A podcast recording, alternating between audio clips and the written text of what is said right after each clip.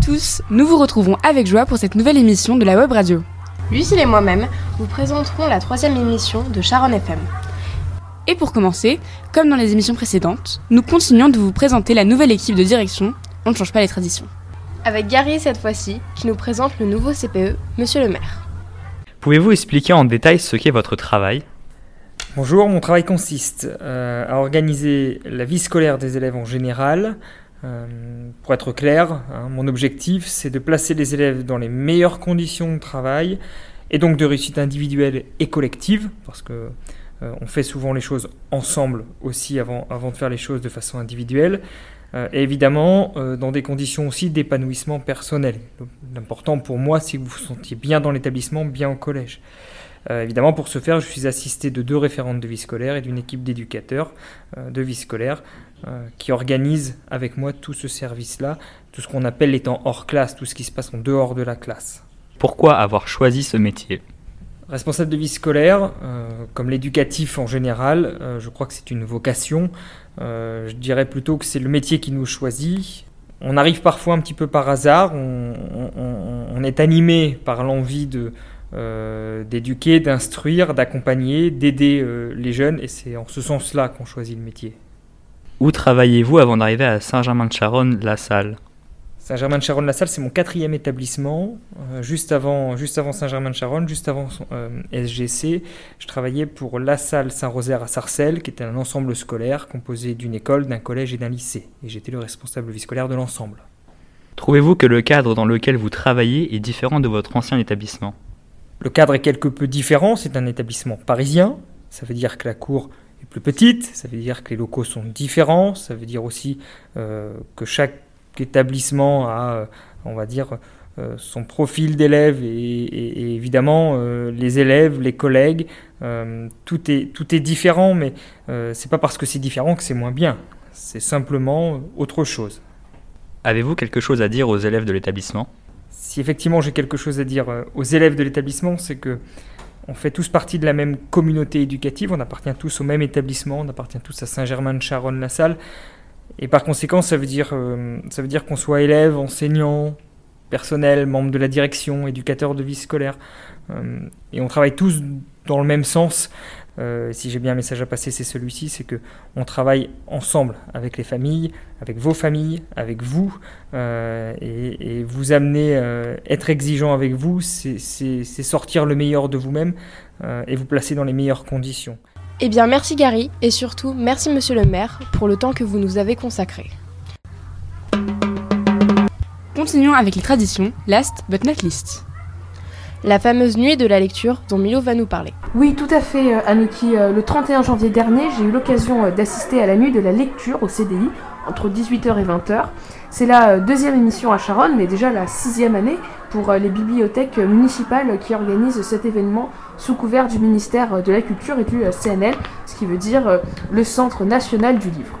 Alors au programme, euh, lecture dans le noir, à la lueur euh, d'une lampe de poche, confortablement installée entre plaid et coussins, blind test littéraire, lecture à voix haute et atelier marque-page. J'ai pu interroger ce soir-là des participants, élèves ou professeurs, je ne vous en dis pas plus, je vous laisse découvrir cela dans le reportage. Alors euh, j'ai interviewé euh, certaines personnes comme Anis, élève de 6e, sur pourquoi est-il venu à la nuit de la lecture et qu'est-ce qui l'a attiré. C'est parce que j'ai une grande passion pour les livres. Oui, les activités manuelles comme euh, l'activité des marque-pages qu'on est en train de réaliser. J'ai également interviewé Sabine, élève de 6e, qui est en train de fabriquer un marque-page, comme vous parlez à Nice. Donc euh, pourquoi déjà être venu à la nuit de la lecture ce soir? Bah, Car c'était ma, première, c'était ma première année dans ce collège et je voulais essayer euh, pour voir si je reviendrais les années suivantes. Euh, D'accord, très bien. Et là tu es en train de faire un marque-page, donc bah, qu'est-ce que tu as prévu de faire comme marque-page? Bah là je sais pas encore, j'ai pris une feuille de couleur jaune. Je pense faire un truc un peu plus en rapport avec le soleil, voilà. Bah merci beaucoup Sabine, bonne nuit de la lecture. J'interviewe aussi Madame Jézuquel, professeure de français. Elle est non seulement positive, mais moi, elle m'émeut. Elle, m'émeut parce que je vois beaucoup, beaucoup d'élèves, et c'est la deuxième année que je viens, et je vois beaucoup d'élèves faire des heures supplémentaires, entre guillemets, c'est-à-dire qu'ils sont capables de rester trois heures de plus à l'école pour se retrouver dans un lieu magique, euh, le lieu qu'est le CDI. Euh, c'est une sorte de caverne à livres, et, euh, et j'ai l'impression que c'est un lieu habituel pour tous ces jeunes qui se sont inscrits parce que c'est sur la base du volontariat. Et tout cela dans une ambiance un petit peu euh, particulière puisque c'est dans le noir, à la lumière euh, de la lampe de poche. J'ai aussi interviewé Elsa qui est déjà venue euh, l'année dernière à la nuit de la lecture, élève de 5e du collège. Euh, donc ce qui m'a poussé à revenir à la nuit de la lecture, c'est euh, premièrement euh, bah, le CDI est un endroit de refuge et j'aime beaucoup lire. Donc vu le, les nombreuses activités, c'est une occasion à ne pas louper comme fête entre guillemets de l'école. Voilà. D'accord. Bah merci beaucoup et bonne nuit de la lecture. Merci Milo. Bon, moi c'est pas tout, mais j'aimerais bien en savoir plus sur les dons de sang. Ah bah d'ailleurs Lucille, T'avais pas rencontré une association sur les dons de plaquettes lors de la journée de la fraternité dédiée aux associations qui s'occupent des enfants malades? Si, effectivement. Remontons ensemble à la journée de la fraternité sur le thème de l'enfance à l'hôpital. J'ai eu la chance de rencontrer l'association des Emplaqués. L'assaut des Emplaqués a pour but de sensibiliser les gens pour les dons de sang et de plaquettes qui sont notamment utiles dans les cas de leucémie, le premier cancer des enfants. Ils utilisent le sport comme vecteur de communication. Ils organisent des collectes de sang et plasma et plaquettes tous les deux mois. En effet, 10 000 dons de sang sont nécessaires chaque jour en France, alors réfléchissez-y, ça peut sauver des vies. C'est dit, dès que je pourrai, c'est-à-dire dès que j'aurai 16 ans, j'irai donner mon sang. Passons maintenant à l'article de Thelma et Mathilde qui fermera notre rubrique collège. Bonjour. Suite à leur arrivée nouvelle et aux changements qu'ils ont pu vivre, Talma et moi avons décidé d'interroger les sixièmes à propos du collège. Et Talma et Aliénor ont pu aussi répondre à leurs questions. Salut tout le monde Pour cette troisième émission de la web radio de cette année, nous avons interrogé quelques membres des 6e E pour savoir s'ils connaissaient bien leur collège. Liam, est-ce que tu pourrais me dire qui est Madame Bournizian Madame Bournizian, si je ne me trompe pas, c'est la directrice de, de Saint-Germain-de-Charonne, c'est ça? Léo, est-ce que tu sais qui est Madame De Troyes C'est une surveillante. Bah je sais que c'est une surveillante, mais je sais pas euh, c'est quoi plus précisément son rôle. Elsa, c'est quoi le CVC Je crois que le CVC, c'est le conseil de vie collégienne. Bah, je connais le nom, mais je sais pas ce que ça signifie et qu'est-ce qu'on y fait. Ils organisent euh, des activités et ils, ils, font un peu la vie du collège, non? C'est à peu près ça. Pierre, cite au moins deux activités du midi. Le basket, déjà, parce qu'on le voit. Sinon, une deuxième. Ah oui, il y a le euh, théâtre, euh, comédie musicale, non? L'atelier d'anglais. Dernière question. Romy, qu'est-ce qui s'est passé pour les troisièmes la semaine du 13 février? Il y a eu euh, le stage de troisième. Ils devaient faire un, un stage d'une semaine pour, euh, pour s'entraîner et faire un rapport. Peu plus de précision Il devait envoyer une lettre de recommandation pour faire un stage justement d'une semaine, comme l'a dit Romy, dans une agence ou chez quelqu'un. Et après, il devait rédiger un rapport de stage, sur, si je ne me trompe pas, qu'il devait rendre à un ou une professeur qui devait les corriger. Et maintenant, ce sont les sixièmes qui vont nous poser leurs questions. Trouvez-vous que la, euh, que la quatrième, c'est plus dur que les autres classes? Oui, mais on pense quand même que c'est plus facile que la troisième. On n'a pas testé la troisième encore, mais pour l'instant c'est plus dur que la cinquième et la sixième. Qu'est-ce qui a été le plus dur pendant cette année de quatrième? Le début des DST. Faut s'habituer Mais donc, euh, est-ce que vous pouvez nous expliquer un peu plus euh, ce que c'est un DST Un DST, c'est un devoir commun. Un jeudi sur deux, tous les quatrièmes viennent au collège à la même heure pour faire un devoir sur une matière différente pour nous habituer à passer des examens. Donc on est tous impartables et c'est pour nous habituer au brevet. Et donc tous les quatrièmes font le même, le même euh, devoir en même temps. Qu'est-ce qu'il y avait avant en sixième et qu'il n'y a plus? Il y avait le Covid. Il y avait Monsieur Bernard, le meilleur CPE de la Terre entière. Il y avait des séparateurs à chaque table et les CD étaient en randonnion. Et aussi, on faisait des flash mobs dans la cour et ils mettaient de la musique tous les vendredis. Et j'aimerais savoir si les emplois du temps sont meilleurs en quatrième qu'en sixième. Mmh, certainement pas. Non, certainement pas parce que maintenant nous on finit à 18h. Et on a les options. Enfin, il y a l'option latin ou euro, latin qu'on peut choisir dès la cinquième et euh, Thelma et moi on fait anglais euro. Et donc maintenant dernière question pour les sixièmes. Est-ce que vous trouvez que la sixième c'est plus facile que la primaire? Euh, Moi je trouve que c'est la même chose. Euh, c'est juste faut être un peu plus organisé, c'est tout. Euh, je trouve pas parce que on doit s'habituer à chaque professeur différent et c'est assez compliqué. Vu que nous on est la classe germaniste, on a beaucoup plus de devoirs, on finit plus tard. À niveau travail, c'est un peu la même chose, on fait que des révisions, mais c'est dur le changement des fois, ça dépend pour les élèves. Et donc est-ce que ça vous manque la primaire? Oui. Non. Oui. Euh non. Moi, franchement, je m'y ennuyais, donc euh, j'y retournerai pas. Donc, merci à Pierre, Romy, Elsa, Liam et Léo en classe de 6e E de nous avoir accordé leur temps. Passons maintenant à la rubrique que nombre d'entre vous attendent avec impatience. The jeu vidéo. Pour commencer, nous aurons un débrief sur un nouveau jeu vidéo de rôle par Sacha et pour conclure, Pierre nous parlera d'un jeu vidéo que vous connaissez tous. Bonjour, je suis de retour dans la rubrique The jeu vidéo. Cette fois, je vais vous présenter le dernier jeu d'une très grande série de RPG, ou Role Playing Game, des jeux de rôle, Fire Emblem. En effet, cette série compte 17 jeux vidéo dont 3 remakes, ainsi que 3 hors-séries. D'ailleurs, Fire Emblem Shadow Dragon and the Blade of Light, le premier jeu de cette série à être sorti en France, est paru en 1990 sur NES, une très vieille console créée en 1983. Comme vous l'aurez compris, cette série a connu beaucoup de consoles, dont la NES, la Game Boy, la Nintendo DS, la Wii et la Nintendo Switch, sur laquelle est disponible Fire Emblem Engage, le jeu dont je vais vous parler. Fire Emblem Engage est sorti le 20 janvier 2023 sur Switch. Dans ce jeu, le héros ou l'héroïne, car encore une fois, vous pourrez choisir le genre de votre personnage, est le fils ou la fille du dragon divin Lumera, et il ou elle se réveille d'un long sommeil qui a duré 1000 ans. Mais pas le temps de profiter tranquillement des retrouvailles, car il ou elle doit empêcher le retour du dragon déchu Sumbron, un dragon maléfique qui est l'ennemi juré de Lumera. Pour cela, le protagoniste devra rassembler les anneaux d'emblèmes, des anneaux magiques dans lesquels résident les emblèmes des héros du passé dont Marth, le héros de Shadow Dragon and the Blade of Light. Fire Emblem Engage est un jeu qui ne manque pas de rebondissements et de révélations et que, pour ma part, j'ai adoré. D'ailleurs, je l'ai fini. Sur ce, je vous laisse et j'espère vous avoir donné envie d'y jouer. Ah, ça j'aime bien. Bonjour, quant à moi, je vais vous parler d'un jeu assez connu qui euh, représente à lui tout seul euh, peut-être toute une série entière, The Legend of Zelda Breath of the Wild. C'est le dernier opus, pour l'instant, de la série de jeux vidéo The Legend of Zelda, qui existe depuis euh, très longtemps, donc 1986. Breath of the Wild, aussi appelé BOTW par son acronyme, a commencé à être développé fin 2010 et est finalement sorti en 2017, donc quasiment 7 ans. Hein, les, les, les joueurs ont le temps de grandir entre deux jeux. Les bons jeux sont longs à développer, pas comme les jeux Pokémon. Euh, l'histoire de la plupart des Zelda peut se résumer très rapidement en une phrase. Link, le héros, qui est tantôt euh, un chevalier, tantôt un enfant, bon ça, ça peut dépendre, doit combattre un méchant appelé Ganon. Dans sa quête, Link est aidé par différents compagnons ou objets, selon les jeux, mais il garde quasiment toujours son épée de légende magique et le bouclier d'Ilia. Cependant, dans ce jeu, rien de tout ça, Nintendo a cassé les codes. Le jeu commence quand Link se réveille d'un coma de 100 ans, bon, c'est pas 1000 ans mais 100 ans, pendant lequel il a été lentement régénéré après avoir été presque tué par Ganon. Il découvre alors le royaume d'Hyrule en ruine et infesté de monstres. Les habitants, eux, ont continué de vivre tranquillement, sans se douter que la princesse Zelda les protégeait depuis tout ce temps, en empêchant Ganon de continuer sa destruction. Le joueur doit donc explorer une carte gigantesque, aux paysages variés, trouver des équipements, découvrir de nouvelles mécaniques de jeu, compléter un peu plus de 150 quêtes et une centaine d'énigmes. Ce jeu est en monde ouvert, c'est-à-dire que le joueur peut aller où il veut, mais ce n'est pas un jeu bac à sable comme Minecraft ou Animal Crossing, dans lesquels on peut aussi construire librement ce que l'on veut.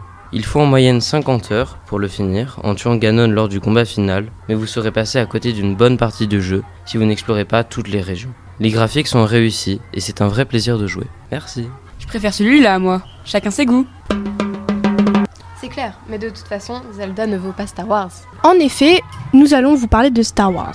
On vous a concocté une liste d'anecdotes et de faits insolites sur cet univers qui rassemble des millions de gens. Mais Antoine, c'est quoi Star Wars? Alors Star Wars au départ c'est une trilogie de trois films qu'on appelle la trilogie originale, composée des films 4, 5 et 6, soit Un Nouvel Espoir, L'Empire contre-attaque et le sixième, Le Retour du Jedi, créé par George Lucas. En résumé, c'est l'histoire d'un jeune fermier nommé Luke Skywalker qui a un jour rencontré deux droïdes, C3PO et R2D2, avec un message de secours de Leia Organa, une chancelière. Se suit avec une rencontre avec Han Solo et Chewbacca, des contrebandiers munis d'un énorme vaisseau, le Faucon Millennium. En parlant du Faucon, saviez-vous qu'il a été créé grâce à un hamburger? Eh oui, un jour, George Lucas mangeait un hamburger quand tout à coup, une idée lui traversa l'esprit. Il prit l'olive qui était déposée sur le burger, la planta sur le côté droit, et bim Le Faucon Millennium venait d'être créé Sinon, je vous ai parlé de Chewbacca, le fameux acolyte de Han Solo. Eh bien, il est inspiré du chien du réalisateur. C'était une chienne nommée Indiana. C'était une malmute, une sorte de husky, mais beaucoup plus gros. Et tiens, en parlant des pistolets laser, les bruits de ces pistolets étaient rajoutés au montage. Donc les acteurs des différents films s'amusaient à faire des bruits avec leur bouche. C'est pour ça que dans le dernier film, nous pouvons voir certains personnages ouvrir la bouche quand leur pistolet est tiré. En parlant de Star Wars, nous pensons directement au sabre laser. Eh bien, leurs sons ont été créés grâce à un vidéoprojecteur et d'une télévision avec bien sûr un peu d'effet. C'est comme les chasseurs TIE qui ont été créés avec des cris d'éléphant. T'as vu, je suis trop forte. Deux anecdotes en une. C'est vrai, je peux l'admettre. Et pour finir, l'acteur de R2D2, car bien sûr oui, il y avait un acteur dedans, nommé Kenny Baker, était des fois oublié après la fin des tournages pendant plusieurs heures dans son petit robot bleu. Et voilà, c'est tout pour nous, en espérant que cela vous a fait apprendre de nouvelles choses sur cet univers qui n'est autre que Star Wars Continuons à présent avec un nouveau Quoi tu connais pas sur les femmes de la NASA. Bonjour à toutes et à tous. Longtemps, le rôle des femmes a été minimisé, surtout lorsqu'elles étaient afro-américaines à cause de la ségrégation raciale dans les années 1900. Pourtant, il ne faut pas les sous-estimer. Nous allons donc vous présenter trois de ces femmes qui ont révolutionné la NASA. Leurs noms, Katherine Johnson, Dorothy Vaughan et Mary Jackson. Tout d'abord, nous allons vous les présenter. Puis, nous allons vous expliquer en quoi elles ont changé la NASA et l'histoire de la conquête spatiale. Katherine Johnson, Dorothy Vaughan et Mary Jackson étaient toutes les trois des mathématiciennes afro-américaines en aérospatiale, bien que chacune se soit spécialisée dans un domaine précis. Ces trois femmes travaillaient pour West Area Computers, en français Unité de calcul de la zone ouest, du centre de recherche Langley de Hampton, en Virginie.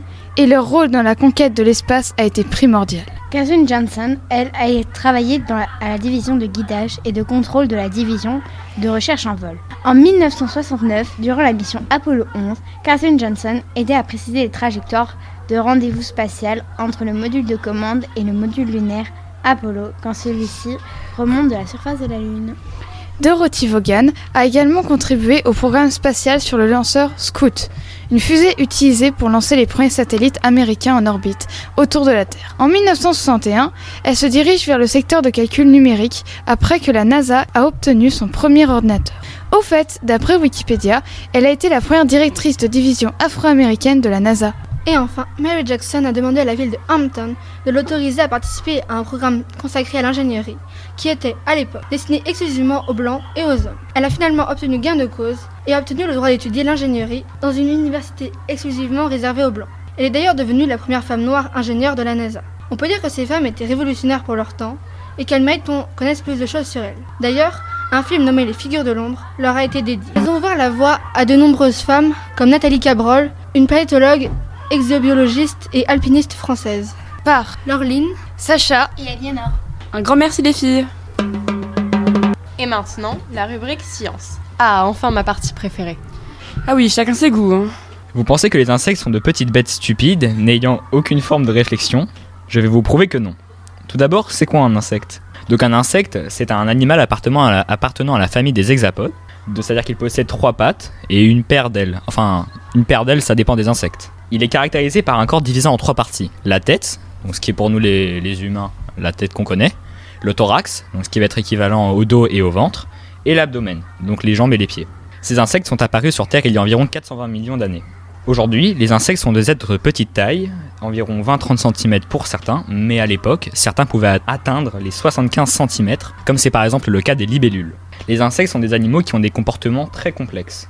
Bien qu'ils soient considérés comme des créatures simples en raison de leur petite taille et de leur cerveau relativement petit, ils sont en fait dotés d'une pensée très élaborée. Beaucoup de personnes pensent que les insectes sont dangereux et agressifs. Eh bien c'est faux, enfin cela dépend desquels. Par exemple l'araignée, un insecte bien connu. En fait, l'araignée n'est pas du tout agressive pour l'homme, mais peut être dangereuse. C'est le cas par exemple d'une araignée euh, très connue comme la veuve noire, mais qu'on ne retrouve pas en France. Vos parents vous l'ont peut-être dit quand vous étiez petit, les insectes ont peur de vous et ne vous attaquent pas. Ils se défendent en piquant ou mordant. Et c'est vrai.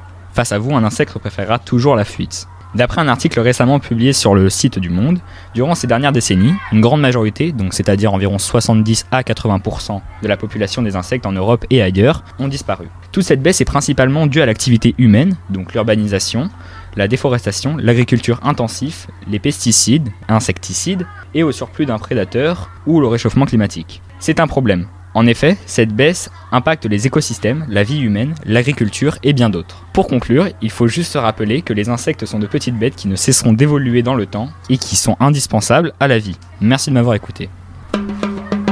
Bon, je reconnais, c'était assez intéressant. Ah, tu vois, je suis sûre que l'article de Léo, la deuxième partie sur les transports, va aussi t'intéresser. Eh bien oui, justement, je poursuis ma rubrique sur les transports parisiens. Mais cette fois, le format a un peu changé. Je n'ai pas écrit un article, mais j'ai interviewé un historien des transports, principalement du domaine ferroviaire. Il a écrit notamment deux livres sur les transports parisiens, et c'est ça qui m'a intéressé. Alors voici un extrait de l'interview. Bonjour Kev Laming, et merci d'avoir accepté cette interview pour évoquer deux ouvrages parmi les quelques 200 que vous avez écrits. Je parle de Paris Autobus Insolite et Métro Insolite, qui sont des livres documentaires abordant le thème des transports en commun parisiens. Et donc, euh, pouvez-vous nous parler rapidement de votre parcours, quelles ont été vos études et pourquoi, euh, quelle était votre passion, votre envie d'aller euh, vers les transports en commun Mon parcours, c'est prof. Pire que prof, ça existe, c'est prof de prof. J'ai été donc professeur de philosophie en lycée et puis j'ai été, je suis devenu professeur de formateur d'instituteur en école normale et ma vocation pour les techniques était si grande que j'ai passé un concours pour devenir professeur euh, d'école normale supérieure d'enseignement technique. Et maintenant, plus spécifiquement en rapport avec ces deux livres, comment avez-vous mené votre enquête pour trouver toutes ces informations? Quelles ont été vos sources ou bien vos aides Mes sources, vous savez, c'est la collection. Collection de revues anciennes, j'en ai acheté des tonnes à Opus. J'étais très connu au Opus de Clignancourt, j'achetais des livres sur les chemins de fer, des, des revues anciennes. Donc c'est la documentation qui m'a permis d'écrire et aussi et surtout la, la collection de photographies anciennes, euh, chemin de fer, j'en ai plus de 30 000 avec des cartes anciennes, des plans, enfin toute une paperasserie mhm. avec laquelle j'ai fait très naturellement mes livres chaque fois qu'un éditeur me demandait quelque chose. Et euh, pour revenir à, au livre, combien de temps avez-vous mis pour récolter ces informations donc et pour les écrire, pour écrire le livre ou l'éditer ou bien le modifier? Très peu de temps. J'ai mis très peu de temps, très facilement. Tout était écrit dans ma tête euh, donc travaillé évidemment. À l'époque, je crois que pour le métro insolite, j'avais encore une machine à écrire. Non, peut-être pas. Donc j'avais quand même déjà un ordinateur. Je l'ai eu en, en 1998. Mais ça s'est fait très rapidement, très très facilement. Les, éditeurs, vous savez, ne commandent de livres qu'à des gens, qu'à des auteurs dont ils savent qu'ils peuvent l'écrire, ils l'ont déjà dans leur tête, et donc ils sont sûrs de l'avoir. Et qu'espérez-vous que les lecteurs en retiennent de, vos livres, de vos ouvrages Je voudrais, pour le pour l'autobus insolite, de, vous voyez les lecteurs retiennent toute cette histoire qui est derrière le bus avec ces, ces omnibus à chevaux, ces hommes qui étaient là, ces 100 000 chevaux qui vivaient à Paris à l'époque et les concierges qui ramassaient le crottin pour le mettre sur les géraniums, n'est-ce pas, de l'horloge. Donc c'était tout un univers aussi très très parisien, très spécial que ces omnibus à chevaux, puis ces premiers omnibus automobiles. Enfin voilà, c'est un, un, monde l'autobus qui est assez assez passionnant et qui permet de voir Paris. Eh bien, merci beaucoup d'avoir répondu à mes questions. Et d'ailleurs, j'invite tous ceux qui sont intéressés par ce thème à aller consulter votre page Wikipédia ou bien même votre site web qui est très intéressant. Merci beaucoup, Clive Laming. Merci. Au revoir, Léo. Voilà, c'était donc une partie de l'interview très intéressante de Monsieur Laming. Pour l'écouter en intégralité, rendez-vous sur la page de Sharon FM sur Audioblog. Pour une partie 2, c'est réussi. Et c'est ainsi que nous vous quittons sur des notes printanières en ce mardi 21 mars. Merci à tous et à bientôt, chers auditeurs. À bientôt. À bientôt.